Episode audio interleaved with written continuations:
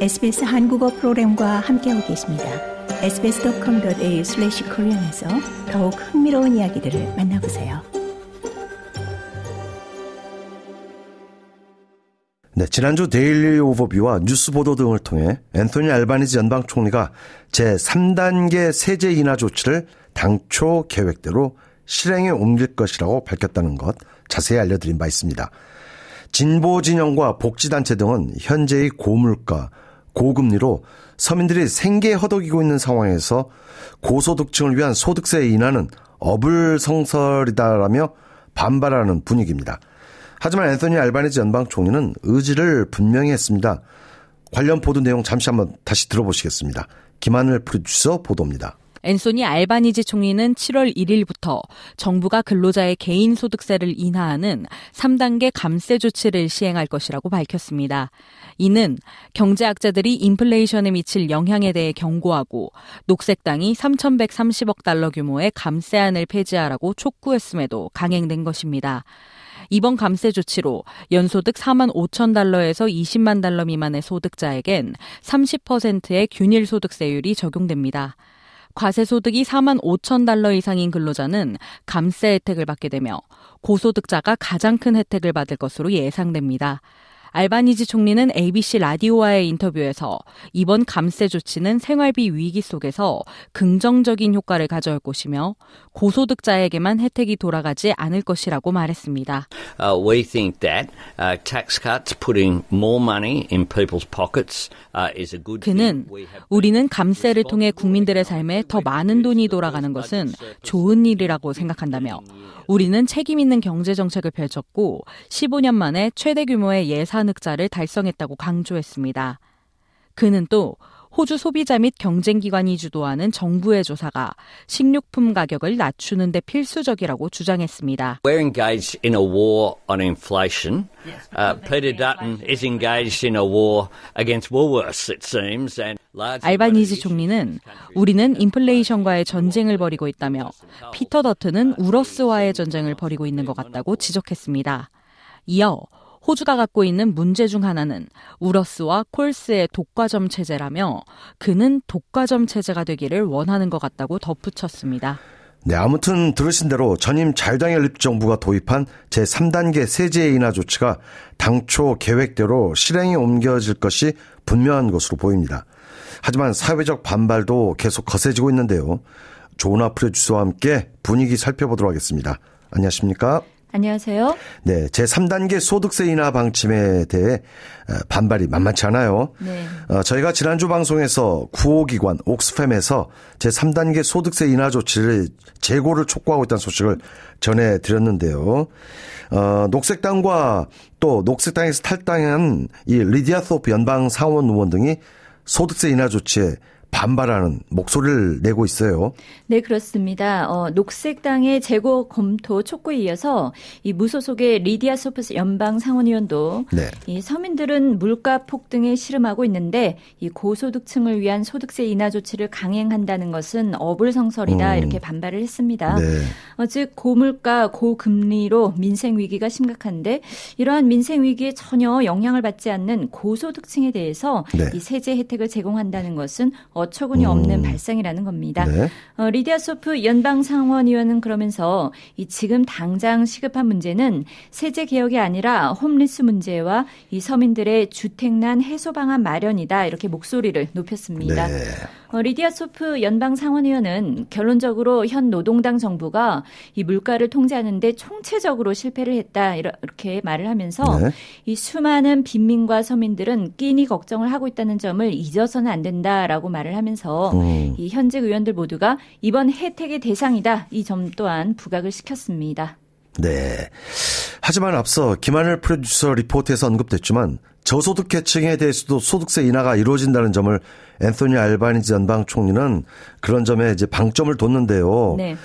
자, 일단 3단계 소득세 인하 조치 세부 내용 다시 한번 들여다보죠. 네, 3단계 세제 인하 조치는 이 네. 새로운 회계 연도가 시작되는 7월 1일부터 시행에 옮겨질 계획입니다.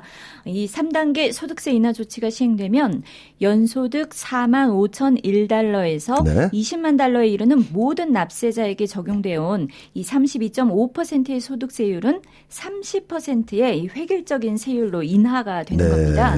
어, 이와 함께 연소득 12만 달러 이상의 고소득자에게 적용되어 37%의 최고 세율도 폐지됨에 따라서 네. 뭐 사실상 고소득층이 감세 조치의 최대 수혜자가 음. 되는 겁니다. 네. 어, 좀 더 세부적으로 들여다보면 이 해당 감세 조치가 시행이 되면 20만 달러 이상을 버는 사람들은 연간 9천 달러의 세금 감면 혜택을 누리게 됩니다. 네. 어, 연소득 10만 달러의 경우 1,375달러 가량의 감세 혜택을 받게 되는데 1년에요. 네. 그렇죠. 예. 이 반면 5만 달러를 버는 음. 사람은 1년에 단 125달러의 네. 감세 혜택에 불과합니다. 네. 네. 수치적으로 보면 큰 차이가 나지만 하지만 그렇죠. 이제 고소득자들의 경우 그만큼 또 납세액이 많기 때문에 네. 이런 수치적으로 단순 비교를 음. 할수 있는 것은 아닌 것 아닐 것 같아요. 네, 그런 면이 있습니다. 네. 이 연소득 20만 달러 소득자의 경우 현재 소득세로 1년에 네. 약 6만 667달러가 음. 공제가 되고 있는데 이 3단계 소득세 인하 조치가 단행되면 연소득세 납부액이 5만 1,592달러로 감액이 되는 음. 겁니다. 어, 반면 현재 연소득 5만 달러의 소득세의 경우 현재 납부하는 연소득세는 6,717달러에 음. 불과하고 이 향후 6,592달러로 이 소폭 줄어들게 네. 된다는 네. 겁니다.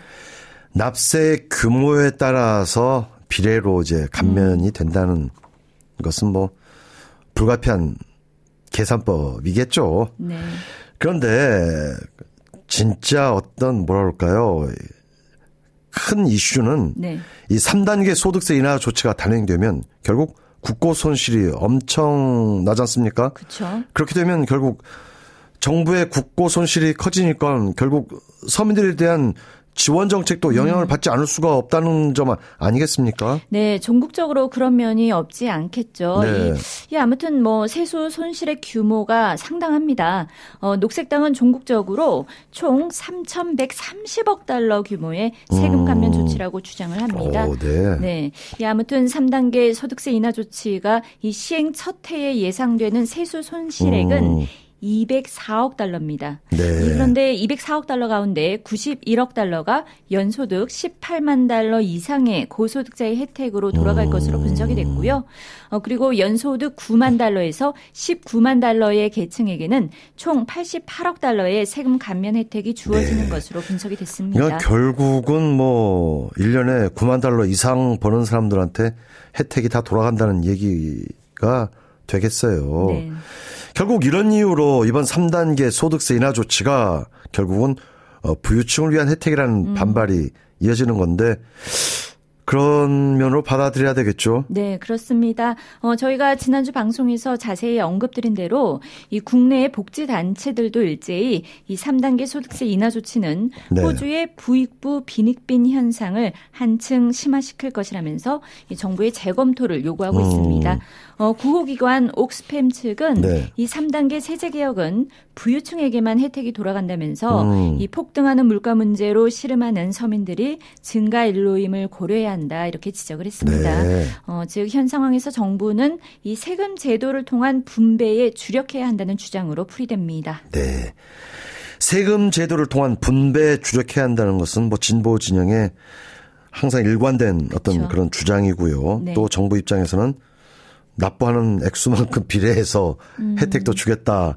이제 그럴 그런 입장인데 네.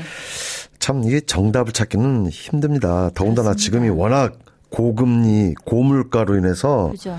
사실 서민들의 민생 문제가 심각합니다. 물가가 피부로 느낄 정도로 많이 올랐지 않습니까? 그렇습니다. 그런 점에서 이런 상황에서는 좀 뭔가 저소득층을 위한 뭔가 또 지원책이 네. 보완돼야 하지 않나라는 그런 지적도 많기 때문인 것 같습니다.